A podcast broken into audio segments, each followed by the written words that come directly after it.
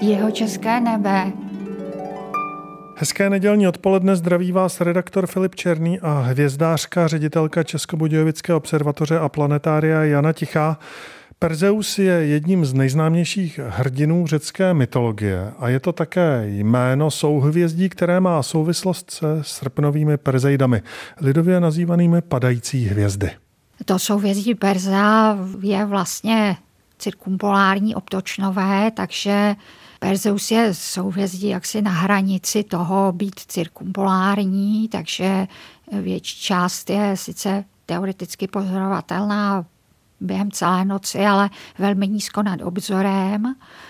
Jenom na část noci se dostává výš nad obzor a najdeme ho pod souvězdím Cassiopeii směrem k obzoru a nachází se mezi podzimním souvězdím Andromédy a vlastně už zimním souvězdím Vosky nebo Pastýře. Perzeidy, jak říká ten název, zdánlivě vylétají ze souvězdí Perza, tam mají takzvaný radiant, to je odborný termín, protože kdybychom zpětně protáhli dráhy všech těch zaznamenaných světelných stop, tak se vlastně setkají v tom bodě a souvězdí Perzea nám teď v srpnu vychází až vlastně později, takže ho kolem půlnoci vidíme na východě a pak s zdánlivým otáčením oblohy putuje směrem k jihu.